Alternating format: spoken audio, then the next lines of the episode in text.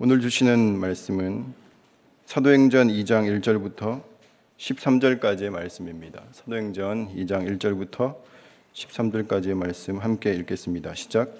오순절 날이 이미 이름에 그들이 다 한 다 같이 한 곳에 모였더니 호련히 하늘로부터 급하고 강한 바람 같은 소리가 있어 그들이 앉은 온 집에 가득하며 마치 불의 혀처럼 갈라지는 것들이 그들에게 보여 각 사람 위에 하나씩 임하여 있더니 그들이 다 성령의 충만함을 받고 성령이 말하게 하심을 따라 다른 언어들로 말하기를 시작하니라.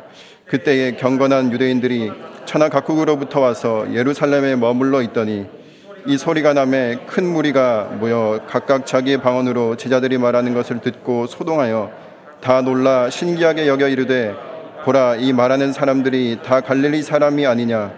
우리가 우리 각 사람이 난 곳 방언으로 듣게 되는 것이 어찌 됨이냐 우리는 바데인과 메데임과 엘람인과 또 메소보다미아 유대와 갑바도기아 본도와 아시아 브루기아와 밤빌리아 애굽과 및 구레네에 가까운 리비아 여러 지방에 사는 사람들과 로마로부터 온 나그네 곧 유대인과 유대교에 들어온 사람들과 그레데인과 아라비아인들이라. 우리가 다 우리의 각 언어로 하나님의 큰 일을 말함을 듣는도다 하고 다 놀라며 당황하여 서로 이르되 이 어찌 된 일이냐 하며 또 어떤 이들은 조롱하여 이르되 그들이 새술에 취하였다 하더라 아멘. 예수님께서 승천하시기 직전에 너희가 예루살렘을 떠나지 말고 한 곳에 머물러 있으라 이렇게 말씀하여 주셨습니다. 그리고 너희들이 기다리라 이렇게 얘기해 주셨습니다. 그래서 이들이 예수님께서 머물러 있으라고 하신 곳에 머물러 있고 예수님께서 기다리라고 하실 기다리라 아버지께서 약속하신 것을 주시겠다 그것을 받을 때까지 기다렸더니 이들에게 드디어 성령의 역사가 일어나신 것이죠. 여러분 성령의 역사는 하나님의 역사는 하나님께서 있으라고 하신 그 자리에서 그리고 하나님께서 기다리라 명, 명령하신 그 때가 차기까지 그 때가 다 차면 거기에서 성령의 역사가 일어난다는 것을 믿으시길 바랍니다. 어, 1절 말씀 함께 다시 한번 읽어보겠습니다. 시작. 오순절 날이 이미 이름에 그들이 다 같이 한 곳에 모였더니 여기 보면 오순절 날 이렇게 이야기하고 있습니다. 말 그대로를 따지면 50일째 되는 날입니다. 무엇으로부터 50일째가 되는 날일까요? 예수님의 부활로부터 50일째가 되는 날입니다. 그런데 우리는 이 어, 예수님의 십자가와 부활과 그리고 오순절의 그 성령 사건을 유대교의 그 절기와 유대인들의 절기와 좀 평행하게 놓고 좀 생각해 볼 필요가 있습니다. 왜냐하면 예수님의 그 십자가 사건 자체가 예수님께서 유월절 어린 양으로서 그러니까 유월절기 출애굽을 의미하는 그 유월절의 어린 양으로서 돌아가신 것이기 때문에 그것이 우리 우리에게 구원 사건이라고 말하면 마치 그 히브리인들이 430년 동안 애굽의 종살이에서 해방되었던 것처럼 예수님께서는 우리를 십자가 위에서 유월절 어린 양 되심으로 말미암아 우리가 묶여 있던 것들 파라오의 세상 이 세상의 질서로부터 우리를 자유롭게 하셨다. 죄의 질서로부터 우리를 자유롭게 하셨다. 나를 묶고 있는 지독한 자기 중심성으로부터 나를 자유롭게 하셨다. 이것이 바로 십자가 사건이 의미하는 것이죠. 그리고 그리고 그 십자가 사건으로부터 사흘이 지나서 3일째가 되던 날 아침에 예수님께서 부활하셨습니다. 근데 이 부활절이 부활하신 그날이 유대력으로는 초실절에 해당되는 날입니다. 우리가 맥추절이라고도 하는데요. 그 초실절은 말 그대로 그 보리의 첫 열매를 수확하는 날이라는 것이죠. 조금 더 엄밀히 말하면 보리의 첫 수확물, 첫 소산을 그걸 하나님께 어, 예배 드리는 그 날을 초실절이라고 합니다. 그러니까 첫 수확물을 하나님께 드리는 그날 예수님께서 부활하셨다는 것입니다. 그래서 사도 바울은 예수님의 부활을 그리고 부활하신 예수님을 이렇게 표현합니다. 예수님께서 잠자는 자들의 첫 열매가 되셨다. 이때 사용한 첫 열매라는 이 단어가 어, 유대인들이 하나님께 내가 첫 소산을 드립니다 할 때 그 표현과 동일한 표현을 쓰고 있었다는 것입니다. 그래서 예수님께서 부활의 첫 열매가 되셨다는 것이죠. 여러분, 첫 열매라는 말이 가지고 있는 또 다른 의미는 뭘까요? 이것이 첫 번째이기 때문에 그 뒤에 또 다른 열매들이 있다라는 것을 의미합니다. 예수님께서 부활의 첫 열매라면 그 다음 열매는 누구일까요? 바로 저와 여러분들이라는 사실입니다. 예수님께서 부활의 첫 열매시라면 저와 여러분들은 부활의 또 열매 정도라고 할 수 있지 않겠습니까? 또 열매. 그 열매가 잘 익어가고 계십니까? 내 삶을 봤을 때 어, 나라는 열매가 부활을 향하여서 발그랗게 잘 익어가고 있는지를 우리는 날마다 점검해야 하는 것이죠. 어, 제가 그 운전하고 가다가 큰 건물을 지나고 있는데 그 이렇게 건물 옥외 간판에 그런 글귀가 적혀 있는 걸 봤어요. 시 한 편이 아주 짧은 시 한 편이 적혀 있었습니다. 시의 제목이 대추 한 알이라는 시예요. 적에 저절로 붉어질 리는 없다. 저 안에 태풍 몇 개, 천둥 몇 개, 벼락 몇 개. 어, 놀랍지 않습니까? 저는 그거 보고 그 순간 그게 확 마음에 들어왔습니다. 아, 어쩌면 우리가 부활의 열매로서 잘 익어가고, 익어가고 있다는 것이 우리 인생에 천둥 몇 개, 벼락 몇 개, 태풍 몇 개가 있다는 건 아, 내가 잘 익어가고 있다는 그 뜻이 아닐까. 그리고 우리를 그렇게 익어가게 하기 위해서 하나님께서는 때로는 우리 삶 가운데 뜨거운 때약볕을 보내시기도 하시고 비바람을 보내시기도 하신다라는 사실을 우리가 기억하며 부활의 또 열매로 익어가시는 저와 여러분들 되시기를 축복합니다. 그래서 사실은 우리는 이 부활이야말로 어, 우리 그리스도인들의 가장 근본적인 신앙, 신앙의 기반이라고 할 수 있는 것이죠. 그래서 사실 초대교회 성도들은 이 부활을 기념하기 위해서 부활을 기억하기 위해서 안식일이 아니라 안식일 다음 날 예수님께서 안식 후 첫날 부활하셨기 때문에 안식일 다음 날 모여서 예배를 드리기 시작했습니다. 그게 사실은 그 주일 예배 전통의 시작입니다. 그래서 내용상으로는 어, 구약의 안식일과 어, 우리가 지키는 주일을 좀 비슷하게 생각할 수 있지만 날짜상으로는 사실 다른 날입니다. 그래서 그 안식일의 그 구약의 율법적인 내용들을 기계적으로 어, 오늘날 이 주일에 다 적용하는 건 무리라고 할 수 있는 것이죠. 예를 들면 뭐 일을 하지 말아야 한다던가. 사실 초대교회 성도들은 다 일하고 모였습니다. 그날 빨간 날 아니었거든요. 안식 후 첫날 다 직장에서 일하고 퇴근하고 마치고 저녁에 와서 같이 예배를 드렸습니다. 거기서 성찬도 한 것이죠. 그래서 고린도전서 11장인가 보면 어, 바울이 이렇게 얘기합니다. 너희들 주일날 모여가지고 예배 드릴 때 성찬할 때 좀 기다려라. 왜냐하면 퇴근하고 늦게 퇴근하고 오는 사람들이 있었기 때문에 왜냐하면 좀 시간적 여유가 있었던 사람들이 미리 모여가지고 자기네들끼리 성찬을 너무 과하게 해가지고 늦게 온 사람들이 먹을 게 없는 거예요. 근데 대부분 이때 이제 퇴근이 늦어지는 사람들이 주로 이제 종이거나 노예들이었습니다. 노예들은 뭐 사실 퇴근도 없죠. 자기 주인한테 제가 어디 모임을 좀 두 시간만 좀 갔다 오려고 하는데 그렇게 외출을 허락받고 와야 하는 그런 사람들이었습니다. 그렇게 하나님께 예배드리고 싶어서 왔는데 이미 먼저 온 사람들끼리 자기네들끼리 먹고 마시고 취해가지고 그런 걸 보니까 마음이 너무 어려운 거죠. 그래서 사도 바울이 너희들이 먹을 때 서로 기다리라 이런 말을 한 겁니다. 어쨌거나 그 부활이라는 것, 우리가 주일날 예배를 드린다는 것 자체가 내가 예수 그리스도의 부활을 고백합니다. 인정합니다. 예수님의 부활을 믿습니다. 나 또한 부활할 줄로 믿습니다. 이것을 고백하는 것이 우리의 신앙이라는 것입니다. 그리고 이 부활절로부터 50일이 지난 어, 그날 바로 성령님께서 어, 임하여 주신 것이죠. 그런데 이 성령 강림 사건이 유대력으로는 또 77절과 굉장히 상관이 있습니다. 77절 말만 들어도 아시지 않겠습니까? 77에 49. 그 다음 날이 오순절인데 우리가 레위기 23장에 이 절기에 대한 이야기가 조금 나와 있습니다. 우리 함께 레위기 23장 말씀을 어, 읽어 보도록 하겠습니다. 레위기 23장 15절 어, 16절입니다. 함께 읽겠습니다. 시작. 안식을 이튿날 곧 너희가 요제로 곡식단을 가져온 날부터 세워서 일곱 안식일의 수요를 채우고 일곱 안식일 이튿날까지 합하여 50일을 계수하여 새 소재를 여호와께 드리되 이게 77절이에요. 정확하게 이제 오순절인 것이죠. 이렇게 77절에 제사를 드리는데 이때 소재를 드리도록 되어 있습니다. 곡식을 그러니까 첫 보리를 수확한 때부터 40일 동안 계속 추수를 하는 거예요. 그 추수의 그 감사의 표시로 하나님께 예배를 드리고 이때 또 무슨 예배를 드렸냐면 어, 오늘 그 방금 읽었던 본문엔 나와 있지 않지만 그 아래에 보면 화제를 드리도록 되어 있습니다. 이 화제 안에는 번제, 화목제, 속죄제가 있는 것이죠. 그러니까 불로 태워드리는 예배를 또 이때 드리도록 되어 있는 것이죠. 그래서 성령님께서 임재하실 때 불로 임재하셨다라고 오늘 본문에 나와 있는데 이 불이라는 건 어쩌면 예수 그리스도를 구주로 고백하며 내 삶의 모든 결과물들을 하나님 앞에 드리는 우리의 삶을 하나님께서 불로 임하셔서 산 제물로 받으셨다라는 그런 의미로 우리는 볼 수 있는 것입니다.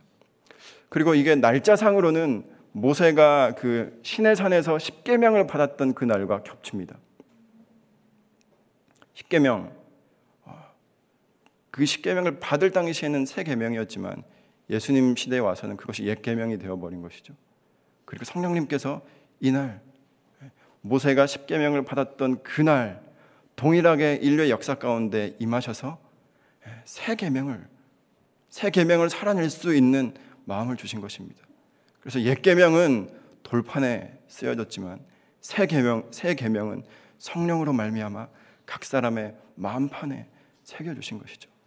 그래서 우리가 성령의 충만함을 받았다. 이것은 예수님께서 말씀하신 그새 계명을 따라서 살 수 있는 충분한 어떤 힘을 우리가 받았다. 능력을 받았다. 이렇게 우리가 읽을 수 있는 것입니다.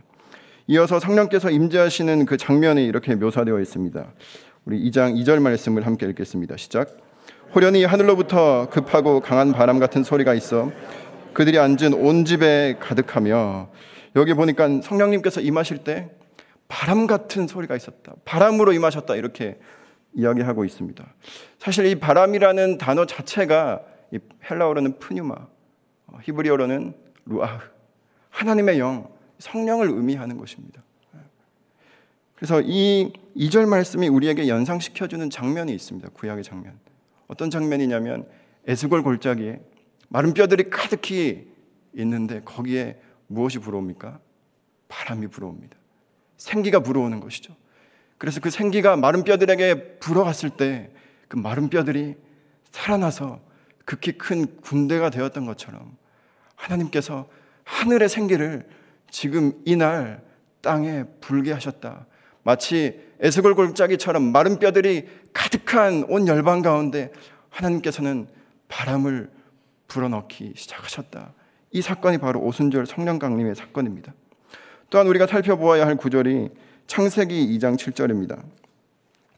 창세기 2장 7절에 어, 하나님께서 처음 사람을 만드시고 어떻게 하셨는가? 창세기 2장 7절 말씀을 함께 읽어보도록 하겠습니다. 시작. 여호와 하나님이 땅의 흙으로 사람을 지으시고 생기를 그 코에 불어넣으시니 사람이 생명이 되니라. 아멘. 사람이 언제 생명이 됩니까? 여기 생기가 바람입니다. 하나님께서 불어넣어 주시는 바람이 우리 안에 들어올 때 우리가 비로소 새 생명을 누리게 된다라는 것이죠. 성령께서 우리 안에 불어 들어왔을 때 하나님께서 성령께서 우리의 날숨이 되시고 우리의 들숨이 되실 때 우리는 비로소 새로운 인생을 살게 되신다, 살게 될 수 있다라는 말씀입니다. 흙덩이에 불과했던 우리가 흙이라고 나와 있지만 먼지입니다. 먼지밖에 되지 않던 우리가 비로소 하나님의 뜻에 합당하게 살아갈 수 있는 새 생명이 되었다. 언제요? 성령께서 우리 안에 들어와 계실 때.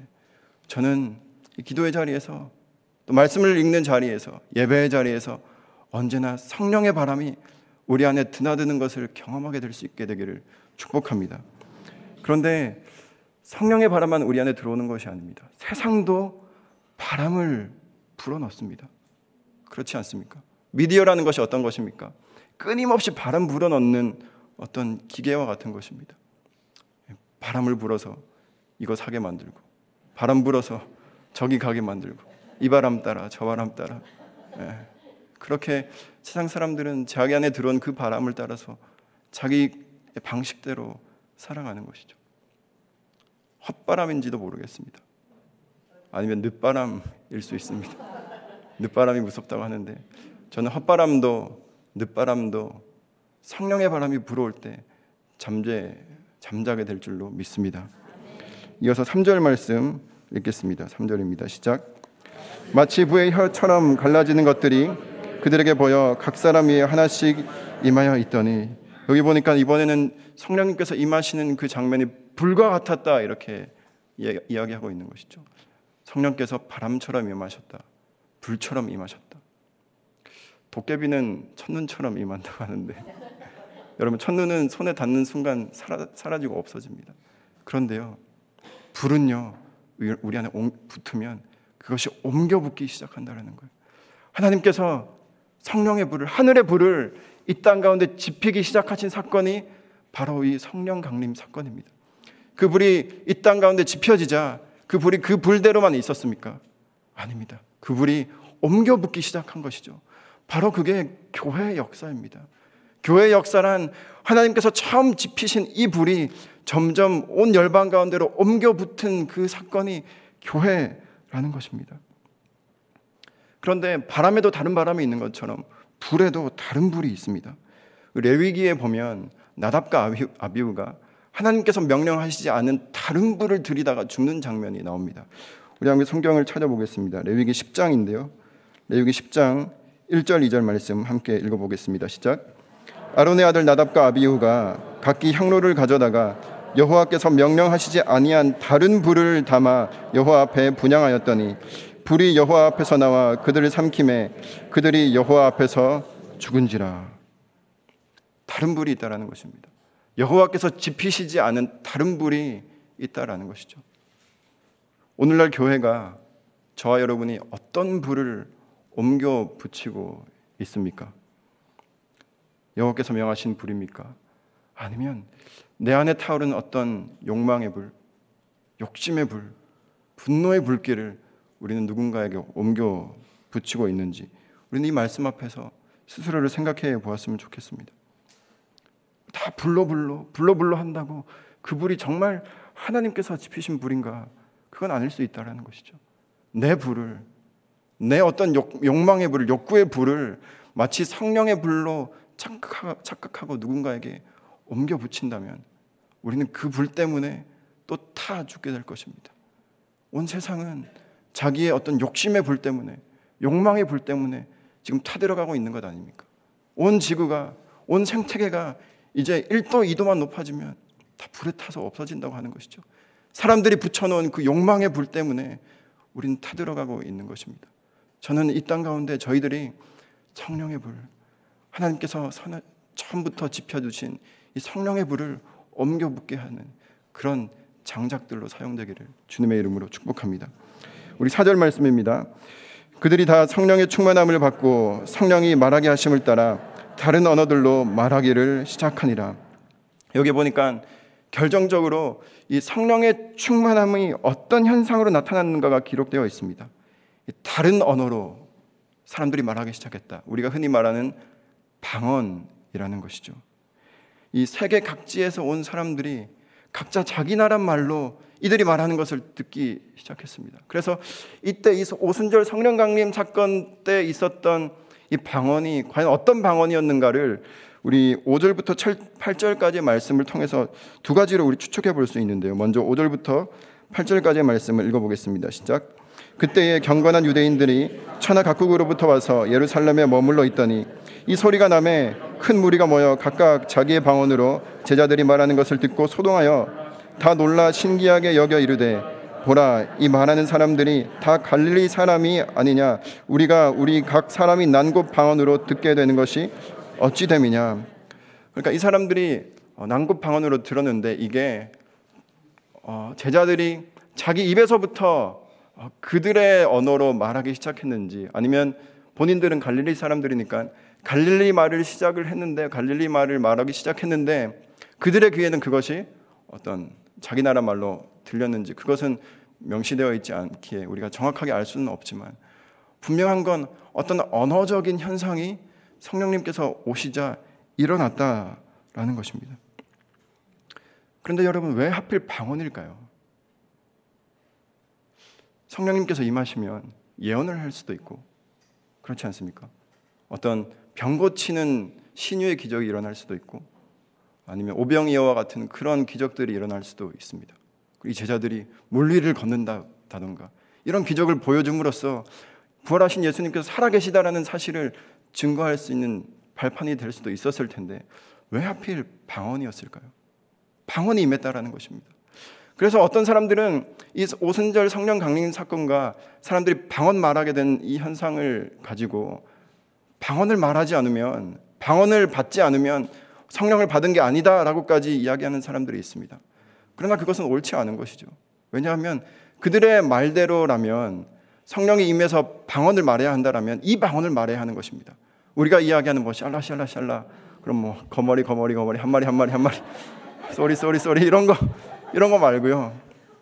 못 알아듣는 방언 말고 세계 모든 사람들과 소통할 수 있는 그런 방언을 말해야 하는 것이죠. 중요한 건 이 성령님께서 임하시자 언어적인 현상이 이들 가운데 일어났다라는 것입니다. 우리는 거기에 주목할 필요가 있어요. 성령 충만함을 받자 말이 안 통하던 사람들과 말이 통하기 시작했다라는 것입니다. 불통이었던 사람들이 소통하기 시작했습니다. 여러분 이 불통이 언제부터 시작된 것입니까? 창세기 11장에 바벨탑 사건으로부터 시작된 불통이 오순절 성령 강림 사건에 와서 소통이 시작되었다라는 사실입니다. 여러분 바벨탑 사건은 사람들이 자기 스스로를 끝없이 높이다가 사고가 일어난 거예요. 우리는 그 사고를 불통이라고 합니다. 사람들이 나 자신을 끊임없이 하나님 자리에 올려놓다가 생긴 사고, 그 사고를 우리는 불통이라고 하는 것이죠. 언어가 갈라지기 시작했습니다. 말이 안 통하기 시작한 겁니다. 수많은 언어들이 생겨난 것이죠. 그런데 여러분, 그러면 같은 언어 쓰는 사람들끼리는 말이 통할까요? 말 통하며 사십니까? 우리가 말 안 통한다고 싸우는 사람들 대부분은 같은 말 쓰는 사람들끼리입니다. 같은 한국말 쓰는 사람들끼리 말 안 통한다면서 싸우지 오히려 그 외국어 쓰는 사람들이랑은 더 많이 잘 이해하는 것 같아요. 애초에 말 안 통할 걸 아니까 더 많이 이해합니다. 그 바벨탑, 사, 바벨탑 사건은 단순히 어떤 언어의 유형이 달라졌다 이게 아니라 나 자신을 끊임없이 하나님 자리에 올려놓는 그 사람들이 예, 얼마나 인간관계가 파편화되는지 절대로 남의 이야기를 듣지 않고 내 말만 하게 되는 예, 소통이 완전히 단절되고 끊어지고 불통이 시작되는 그런 영적인 원리를 이야기하고 있는 것이죠. 그래서 성령의 충만함을 받자 사람들이 절대로 말이 안 통해야만 하는 사람들이 말을 통하기 시작했다라는 것입니다. 이것이 성령 충만의 첫 번째 현상입니다. 단순히 우리 입에서 뭔가 이상한 말들이 쏟아져 나오는 것이 아니라 말이 안 통하던 사람들끼리 말이 통하는 것입니다.